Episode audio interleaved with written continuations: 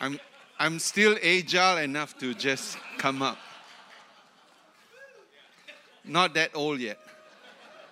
Praise God. Yes. It gives me hinds feet.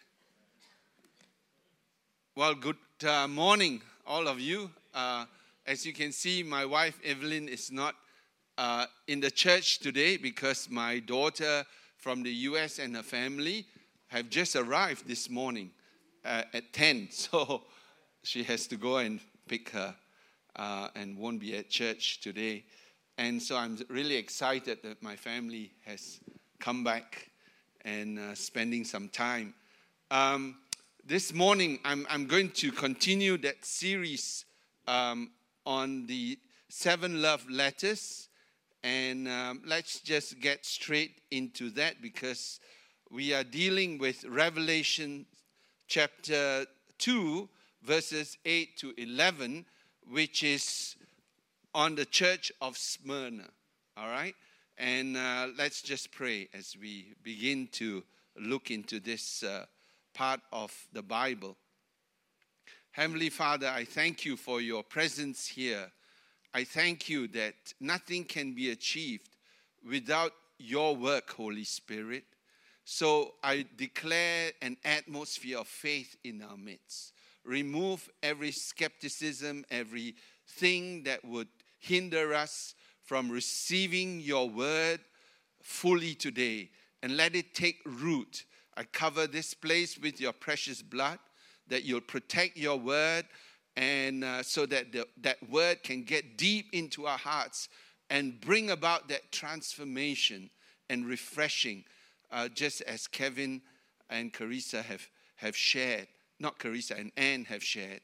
And I just pray that indeed you will move us from the place of complacency into that place that you want us to be in. So, Holy Spirit, come in Jesus' name. Amen. Amen. Well, we are looking at the um, church of Smyrna, and it's located just some overview first. I think it's good to get the context of uh, what we are talking about. Uh, we are talking about this place in Turkey. Actually, the seven churches are all in Turkey, it's not in Israel. And um, that's because uh, the Apostle John was uh, in prison in the island of Patmos, which is off Turkey near um, Ephesus and uh, it's, it's part of Greece, but it's very close to Turkey. And so Jesus then appears to him and gives him uh, these uh, messages to the seven churches which are in Turkey. And those days, actually, Turkey uh, became ablaze with the gospel. And the gospel really made tremendous inroads into Turkey. Turkey at that time I, I don't know if it was called Turkey, I, I don't think it was called Turkey, but uh, became a Christian region. A lot of Christians came about. And, and so, as a result, you have Constantinople, which became Istanbul. But those days, Constantinople became uh, like a capital of the uh, eastern part of Christendom. Christianity was really strong in those days, and so you had two centers Rome, which represented the West, and Constantinople, which is Istanbul, as you can see up there. Uh, became the, the center of Christianity, the capital of Christianity for the eastern part. And uh, over the centuries, unfortunately, Turkey became Muslim and so those seven churches have, by and large, disappeared. Uh, there are a few underground house churches now. But you know, in the early days, the uh, Christians there really took heed to the warnings from God. And so the gospel really spread uh, from uh, Turkey. But you know, this is kind of a warning to us to see that even though things may have started really well in Turkey and, you know, became a center of Christianity and all that, And if we are not careful over the years, uh, from one generation to the next, so I'm really concerned about generations.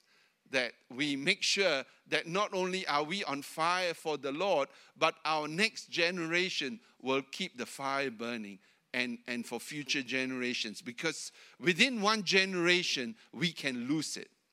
We've seen that in the West, we've seen that in England. One generation. In Australia, apparently, when Billy Graham visited Australia in 1959 or 7, though I, I can't remember now, around that time, uh, I, I heard or read that about 75% of, of Australians attended church. And today it's less than 5%. So sad, isn't it? And so we've really got to take heed to the warnings from the Lord. And so let me just read this uh, passage, uh, which is a letter uh, to the church of Smyrna. Smyrna now is called Izmir, by the way, in, in modern times. The town is called Izmir. It's a very small kind of town or village. And to the church, to the angel of the church in Smyrna, write These things says the first and the last who was dead and came to life. I know your works, tribulation and poverty, but you are rich. And I know the blasphemy of those who say they are Jews and are not, but are of but are a synagogue of Satan. Do not fear any of those things which you are about to suffer. Indeed, the devil is about to throw some of you into prison that you may be tested, and you will have tribulation 10 days. Be faithful until death, and I will give you the crown of life. Let me just pause that for a moment. Here it's addressing a church, telling them that they are about to suffer. Oh, can you imagine that? You know, uh, giving a message to someone, hey, you are about to suffer. That's not a very encouraging prophecy. But you know, sometimes that happens. And because, you know, to be honest, the Western church doesn't know much about suffering. We really don't understand what suffering really is about or persecution is all about. And I'll go more into that in, in a moment. But it says you will have tribulation 10 days. But, you know, many people think, oh, they only just suffered for 10 days. But actually, this is symbolic because 10 is uh, a symbol of completeness. Like you have 10 commandments, the 10 plagues uh, uh, hitting um, Egypt. So when when it's completed, when the plagues were completed, there were 10 of them, 10 commandments, the completion of all the uh, basic commandments that God wanted to give to his people. So 10 and tithe as well, that a complete sacrifice that we give unto the Lord. So number 10 represents completion of the tribulation uh, you will be tested until it is complete. Sometimes we want our suffering and tribulation to end halfway, but you know, God doesn't uh, do that because He knows that there is a time for the completion of that trial so that you will be completely cleansed. And we want out of it. We want, oh God, this is too much for it. Get me out of here. But uh, you know, uh, my brother-in-law used to buy this gadget, this this box, and with chains around it, and it was in his house. And uh, when you touch it, the sound comes on. It says, "Get me out of here! Help! Get me out of here!" As though there's somebody in that box, you know. And and we are like that. We want to get out of this suffering, this difficulty. Who doesn't want to?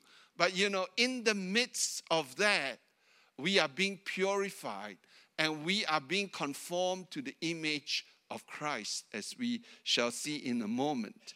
to be faithful, even until death, and we will have the crown of life. He who has an ear, let him hear what the Spirit says to the churches. He who overcomes shall not be hurt by the second death. Now, what's the second death that uh, this passage talks about? What is the first death? We all know what's the first death. When you die physically, that's your first death. All of us will have to encounter the first death. I know some people live longer, like Hal Oxley, 102. He's still healthy and strong, still alive. He'll probably be around 120, you know, might live some of us even. But eventually, all of us will die. That's the first death. Let's see what the Bible says is the second death. The second death actually is the lake of fire. Because it says here later on in Revelations 21 8, but the cowardly, unbelieving, abominable, murderers, sexually immoral, sorcerers, idolaters, and all liars. Hey, make sure you don't lie anymore, you know, after. Have their part in the lake which burns with fire and brimstone, which is the second death. This is the lake of fire. So, what God is saying is that whether you believe it or not, the lake of fire is real. It's the second death. And the world is heading towards that. You can argue till the cows come home. You can use your rationale. You can use your PhD to work out uh, why this is ridiculous. This is how God is so unmerciful to send people to the uh, lake of fire. You can talk and talk and talk. The fact is, it's real. I can't explain to you why it's real, but it's there. And God's task is to get us to avoid that. He, he doesn't want the people in the world, He doesn't want the world to hit or end up in the lake of fire. He doesn't want. He doesn't want us to experience the second death. That's why He's doing everything possible to reach out to the world with the gospel. The gospel simply means the good news of Jesus Christ. I think if we have a glimpse or a revelation of the lake of fire, it'll change our life. I haven't had it. I'll probably be more on fire if I had it. There's a guy called pastor in Indonesia called Pastor Philip Mantofa. He has a, a huge church now, but he is really used by the Lord. He's a very talented person. He graduated from uh, to, from uh, Canada and so on. He's got a beautiful wife. He's very talented, and he's an artist as well. He paints beautiful paintings, and I've seen some of the paintings. It's really wonderful. But he was kind of cruising along as a Christian until he had that experience when God took him in spirit to hell and to the lake of fire. And when he came back, he was never the same again. And he began to preach about that. And in everywhere he went, when he preached, signs and wonders happened. But the greatest sign and wonder that happened in his ministry was when he began to preach hellfire and, uh, and give an altar call hundreds of people will run from their seats to the front and kneel down and give their life to Jesus. And so he came to our church, our mother church in FGA Kuala Lumpur, some years back to the Chinese church, Chinese speaking church. That time, our Chinese speaking church was very small. It was like, uh, I mean, small, relatively small, was about like uh, 900 or 1,000 people. But it was mainly older people, all right? The mothers and fathers of members of the English church, older people. But when Philip Mantofa came and preached about his experience of seeing hell and the reality of hell, there were probably about 100 or so uh, Chinese youth who were so impacted by the Holy Spirit, they rushed and ran down crying to the altar. And they became ablaze with the fire of God. And these hundred or so young Chinese, Chinese speaking members of our Chinese church became so on fire that many of them began to change their jobs and, and all that. And they began going to Petaling Street, which is Chinatown, every day to evangelize and preach the gospel. And today, that Chinese youth group alone, youth group, has grown to 5,000 members. This is real the Chinese congregation had a glimpse of the lake of fire, and that's why they changed.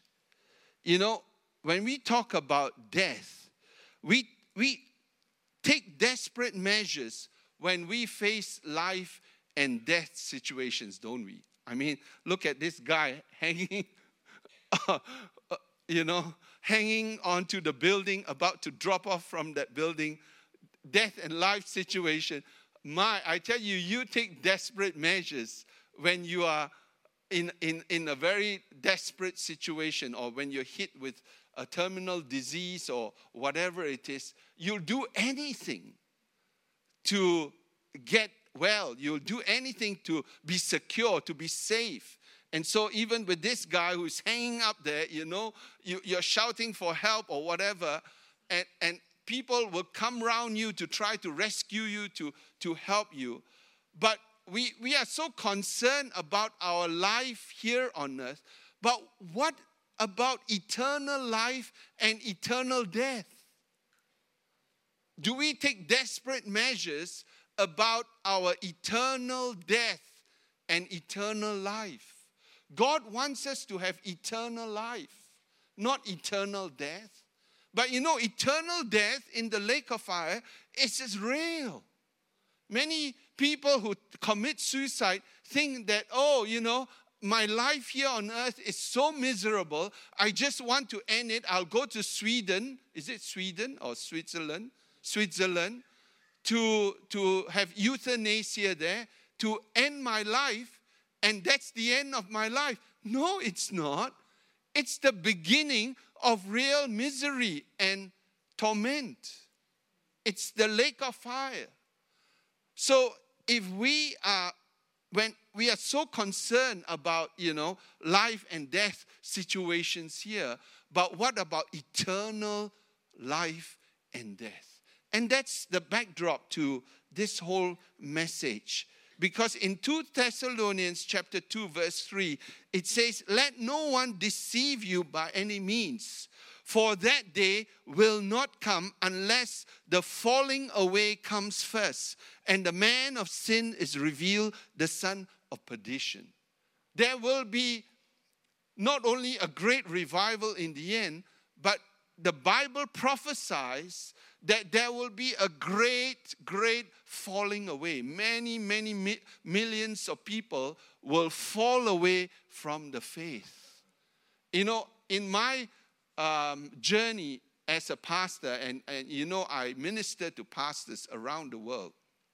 I've interacted with a lot of people over my life.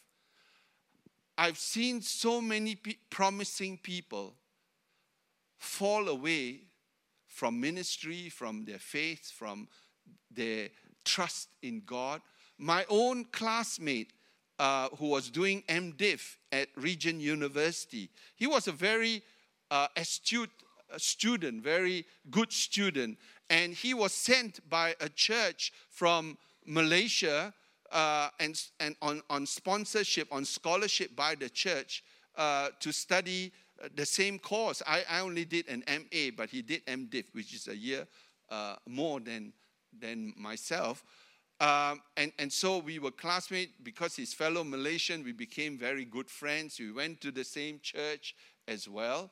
And there was um, uh, and, and he was really on fire, really wanting to serve God, to be a pastor, to win the world for Christ, and, and so on.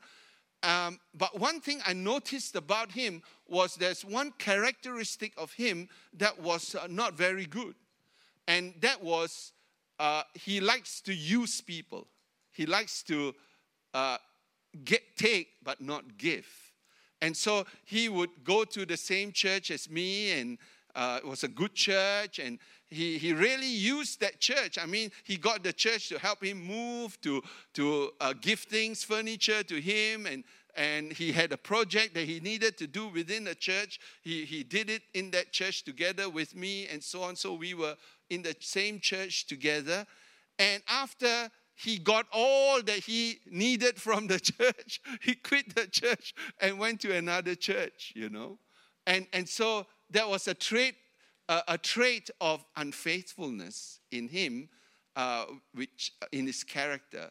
But you know, in his second year of uh, uni, his pastor from Malaysia fell and you know was devastated. He was devastated. His uh, support from that church also somewhat dwindled, and uh, that church actually decimated.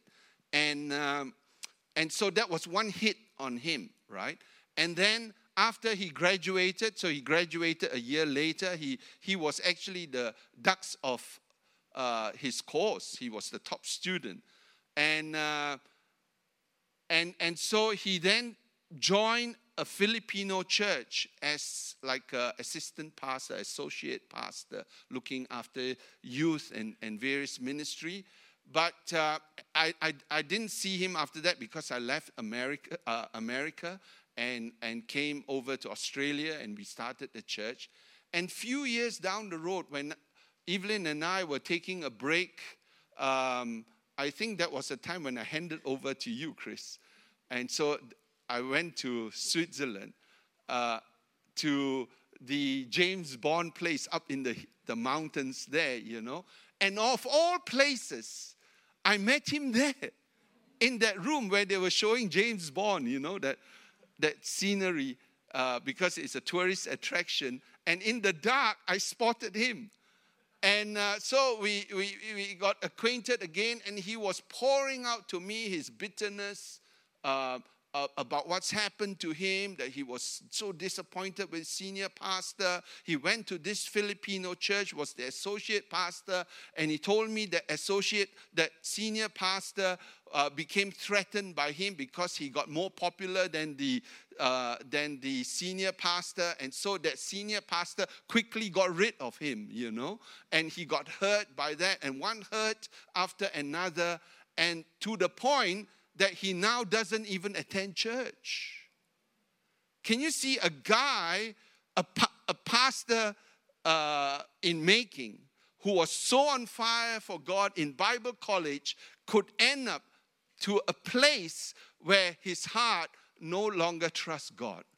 I don't know whether he still believed in God. I don't know where he is now. Hopefully, he's come back to the Lord. But you know, this falling away is so real. I've seen that in so many Christians. And that's why this letter was written, because the end goal of the book of Revelation is to enable the church to be the overcoming bride or church and not fall away in the light of the temptations and trials and suffering and tribulations uh, the church or she would face in life. In real life, you know, it's not a bed of roses, let me tell you that. Many people get disillusioned with Christianity because they've been told when you believe in Christ, oh, you know, everything will be good. Jesus will bless you. The prosperity gospel tells you that you will be rich, you will be prosperous, you will be healthy, you will have peace for eternity, you have great joy in Christ. To a certain extent, there's some truth to that. But there's also, like a bed of roses, a lot of thorns. And, and that's often not preached. So today's message is about the bed of thorns. And it's real. So God in tells us in Ephesians 5:27 that he might present her, the church, to himself, a glorious church, not having spot or wrinkle or any such thing, but that she should be holy and without blemish. See, God doesn't want us to have wrinkles. Maybe, you know, it's better than all the Estee Lauder you apply on your face.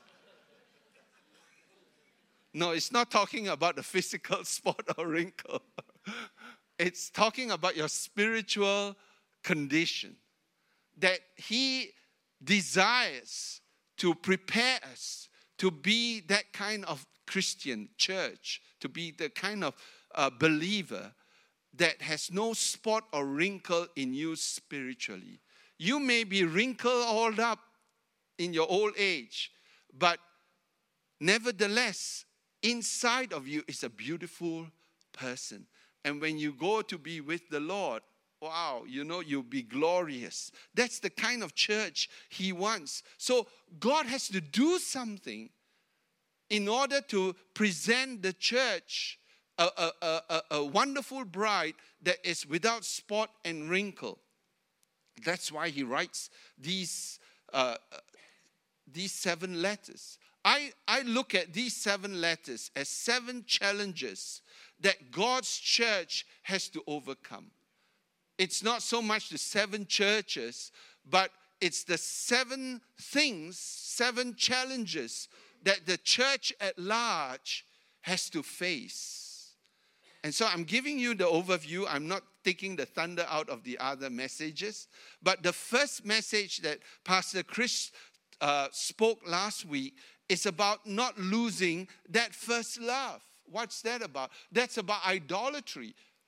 It's not get it's not being lukewarm, that's different, that's later on. But this is about putting other things more important, loving other things more than God. What's that? That's idolatry. We may not, we may have come from Taoism or Buddhism. Many of us have, have come from that. I, I was converted from Taoism or Buddhism at the age of 20. So we used to worship idols, you know, real idols. And uh, many of you are familiar with that. We are not talking about that kind of idolatry, but in our hearts, many of us are still uh, in idolatry. We still have idols in our hearts. And uh, and, and so that's the church of Ephesus. That's the first challenge uh, to overcome idolatry. The second one, which is the one I'm dealing with, it's about uh, tribulation and persecution and suffering that uh, we will face and how we can overcome that. How can we handle suffering in our life? Many, many Christians can't. And because of persecution or tribulation or suffering, they fall away. These are the things that will cause you and I to fall away. Never think that you are so spiritual, so holy, so close to God that you'll never fall away. The moment you think that, you've already fallen. All right? Really, it's true. If you think that, oh, you know, I'm so anointed, I'm so holy, you know, I'm pastor so and so, I'm bishop so and so, I am so powerful, I'm so close to God. Wherever I go, you know, I carry the presence of God. Even Benny Hinn fell, right? And so we've got to be careful. Sardis is about spiritual deadness. A dead person, what's, what's the characteristic about a dead person? They don't respond. Even if you prick them, pinch them, they don't respond, right? We were trying to raise a dead woman we, in Malaysia it, when I first became a pastor. And for one hour, we prayed for her to rise up from the dead. After an hour, we were all exhausted, and she was dead, like dead like anything, like a like a block, you know. And then this is in Malaysia, where the embalmers came to embalm her. And we had no experience about embalming. And in Malaysia, they do it very crudely. They, they came, they poke the needle with a tube to, and they pump in formalin into, uh, into her to preserve her body. But we didn't realize that the moment you pump formalin, it's like a, a flat tire. You the stuff in, it becomes, and she sat up suddenly. wow, it frightened us all. We said, wow, you know, we thought our prayers had worked.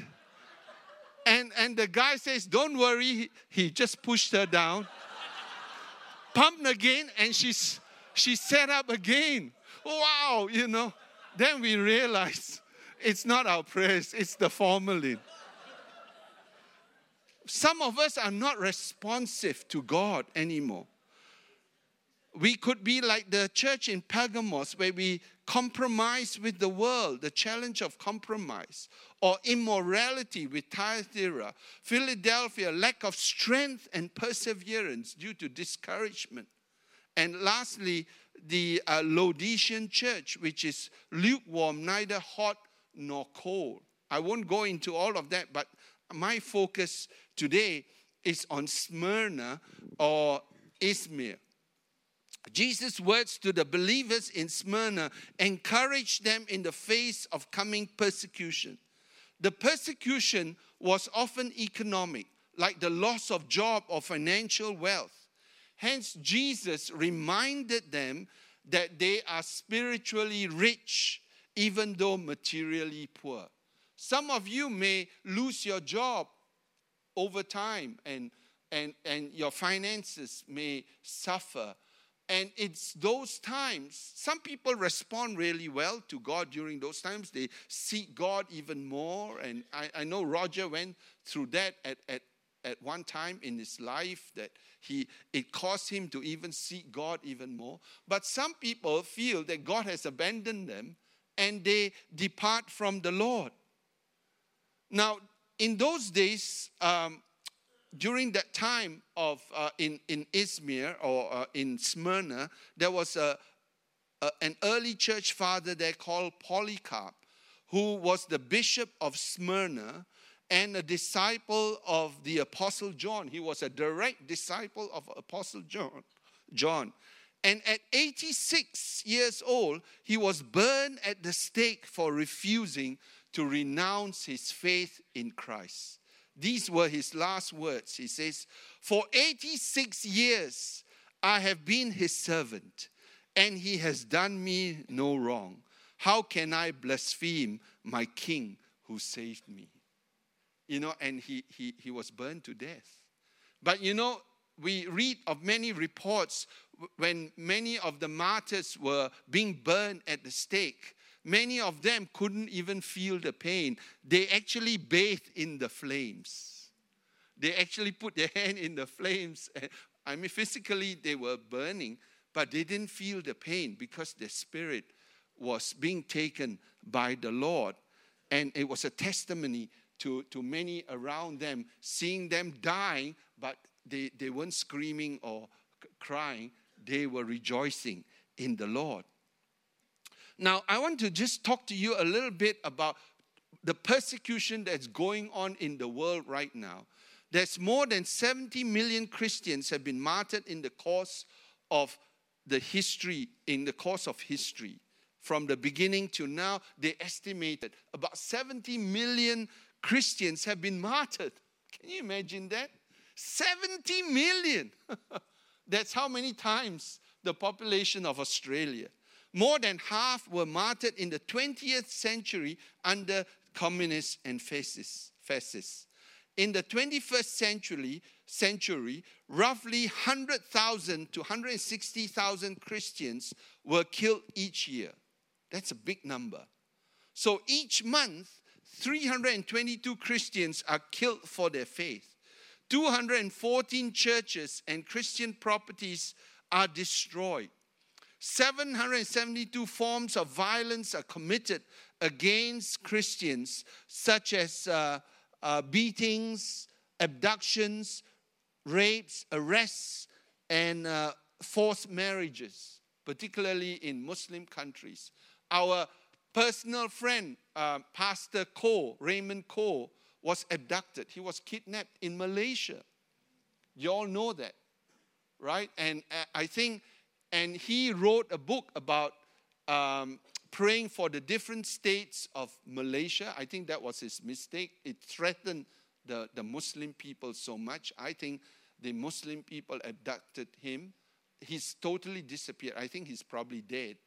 But uh, five days before he was abducted, he gave his book, uh, a, a signed copy of his book to me through Rodney. All right, Rodney, are you around? Yeah. Yes, you remember Rodney? You gave me that book, but that was five days before he was abducted. So, till now, there, there are a few other pastors who have been abducted. It's really happening and it's real. And, and Pastor Raymond Koh was here with us in our church for a few months. Many of us uh, had him in our home. Christians in more than 60 countries face persecution from their governments or neighbors because of their faith. 60 countries. It's happening. But we in Australia have not had the real taste of persecution. Roughly 1 million and so Christians were martyred worldwide between 2000, the year 2000 and, and 2010.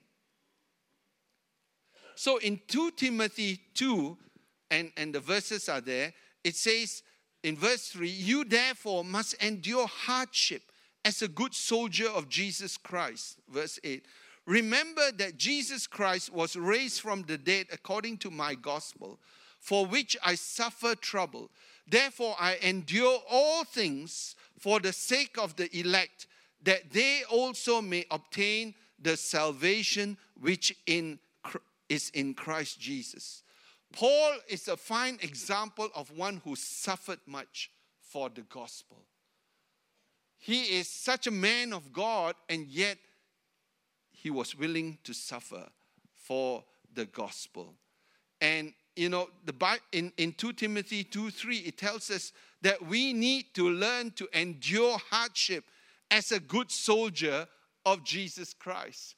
Soldiers, you know, if you've been in the army, you know, Daniel, you, you've been trained as a fighter pilot and, and in the army. I'm sure at the beginning you really had to endure a lot of hardship, correct? And uh, that's why he, he looks so tough. I, I wouldn't dare pick a fight with him, you know. These army people, even though, you know, later in their age, they still look robust, you know, they still look tough because they've, they've been through all this enduring, uh, uh, what you call it, drills and they have to go through mud, they have to climb all these obstacles and train them, and especially the SEALs, right? They, are, they, they go through rigorous training as a soldier. And that's the same with us Christians. Many of us are too much like soft tofu. We are all tofu Christians. A little bit of pain, little bit of, of things not going right with you, Ah, forget about church, forget about God. God. Christianity is too hard. God is not real. Where is God in my troubles? You gripe, gripe, gripe, gripe. Why? Because you are tofu Christians. Be a soldier. Be a Navy SEAL for God. Amen. You know, tribulation, Christians in the West suffer tribulation of a different kind. The kind of troubles we suffer is nothing like this, the, the, the kind that Christians in China are suffering. I've met pastors who have been to jail for 10 times. 10 times. There's one pastor who's so afraid of going back to jail and, and he has scars all over his face. Pastor Chong, I, I met him many years ago. And every time he goes to jail, they chain him to a bed and they use electric prods to, to prod him and beat him. And this, even despite all the beatings and all the persecution, he still still continues to stay strong in the Lord. I mean, he, he, he really, these pastors put us to shame, you know. And, you know, the kind of, we, we, we experience subtle persecution. We, in our society, we have the antichrist spirit there. We have to conform to political correctness. We face ridicule and discrimination when we tell people that we are Christians. Yes, that's the kind of subtle persecution we experience. If you are against LGBT lifestyle, you suffer persecution nowadays in, in our society because you cannot you have to be politically correct you cannot say that you are against these things or that the bible speaks against these things not not because god hates them god loves these people but the lifestyle is against what he uh, uh, uh, has designed it to be so, physical, sometimes we experience suffering through physical sickness or financial issues or relationship issues like conflicts, offenses. Or just because someone has offended you in church, I will not come to church because I can't stand their mug face, you know. I can't stand them, you know. Every time I come to church, I'm worshiping the Lord. That guy is also worshiping the Lord. How can they worship the Lord when he treated me like that? What a hypocrite, you know. And so, because of that, you know, uh, you, you, to you, that's suffering. Real suffering. Or disappointments in life. You know, or you get disappointed. You, you expected Pastor Chris to, to fast uh, breakfast, lunch, and dinner, but he, he, only, he only fasted lunch, you know. What kind of man of God is that?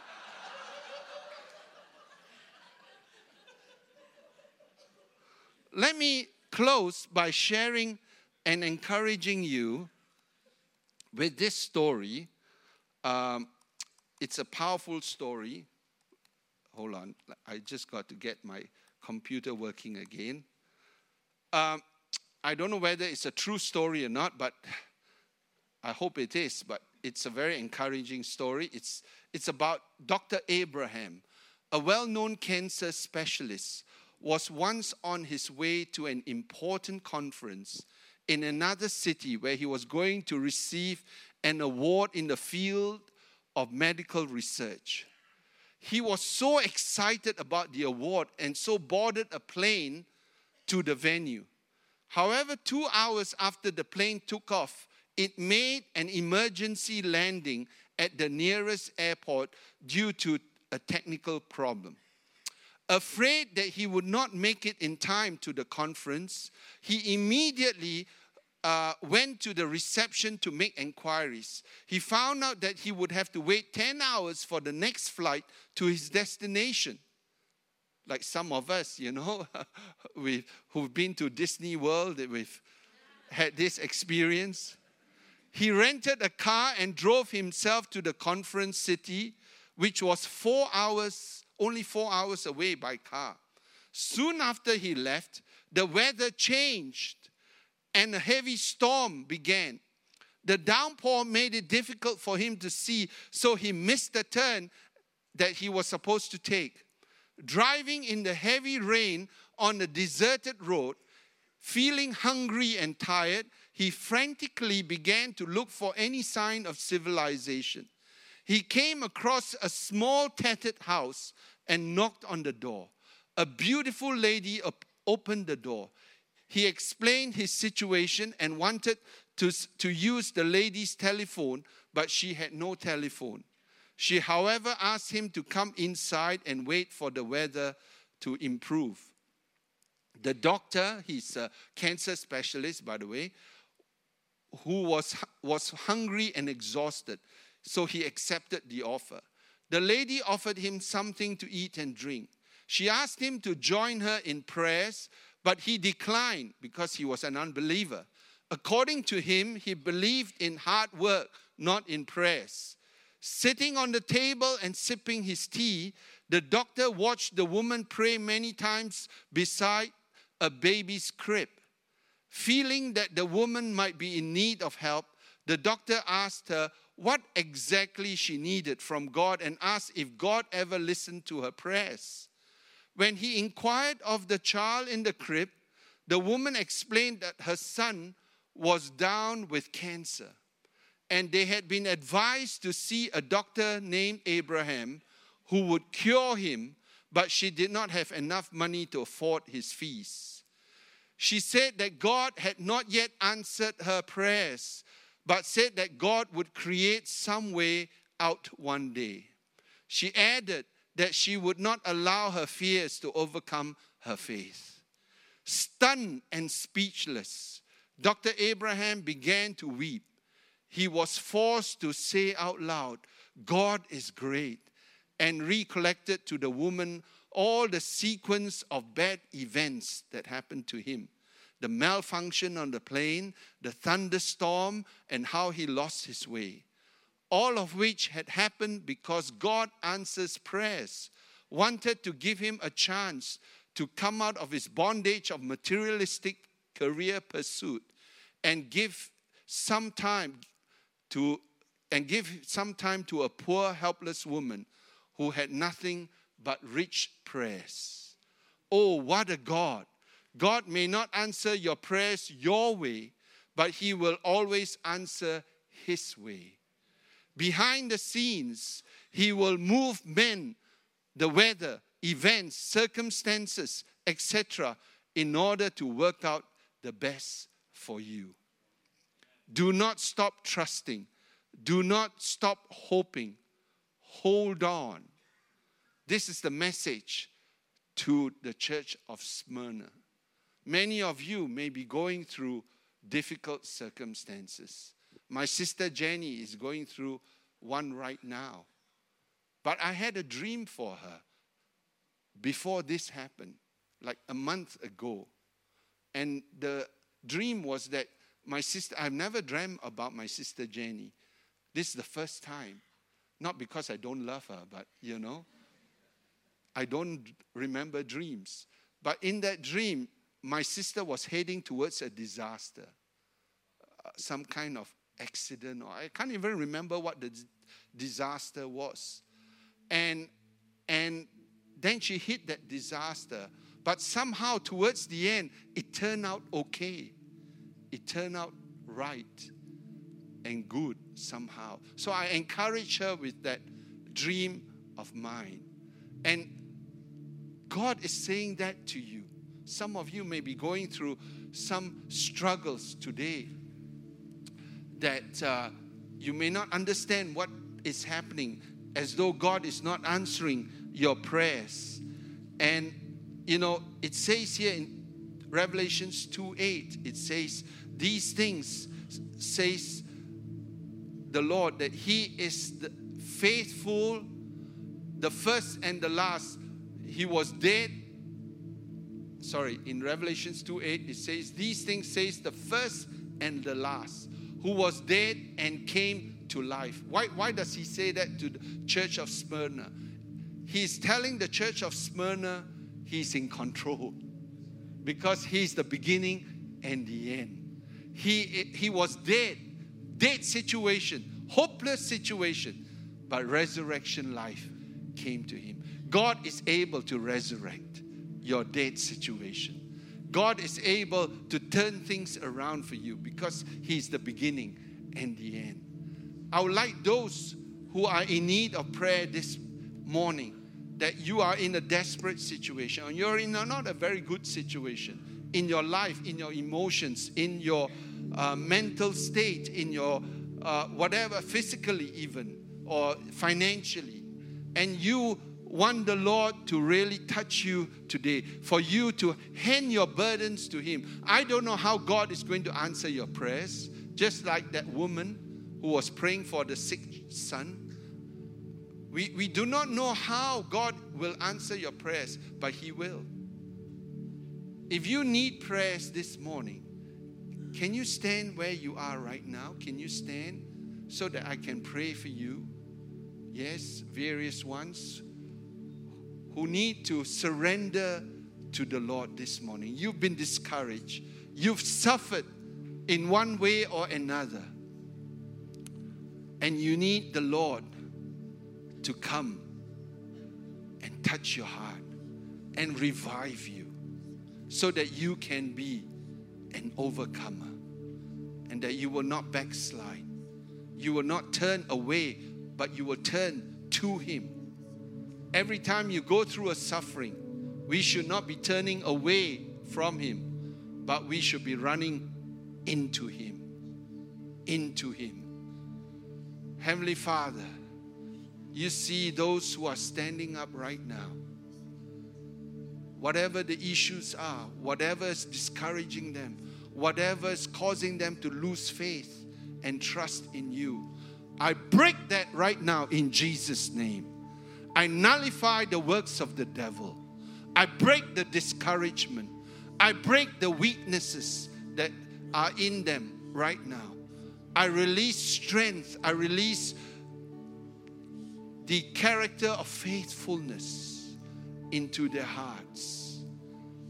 Heal them from all the disappointments and all the offenses and all the pain that they've been through. Cleanse their memory of these things with the blood of Jesus. We cleanse the memory, heal the memories of these painful experiences of the past. Restore them, give them a breakthrough even this week. In Jesus' name. Amen. God bless you. Let's give the Lord a clap of. Amen. Praise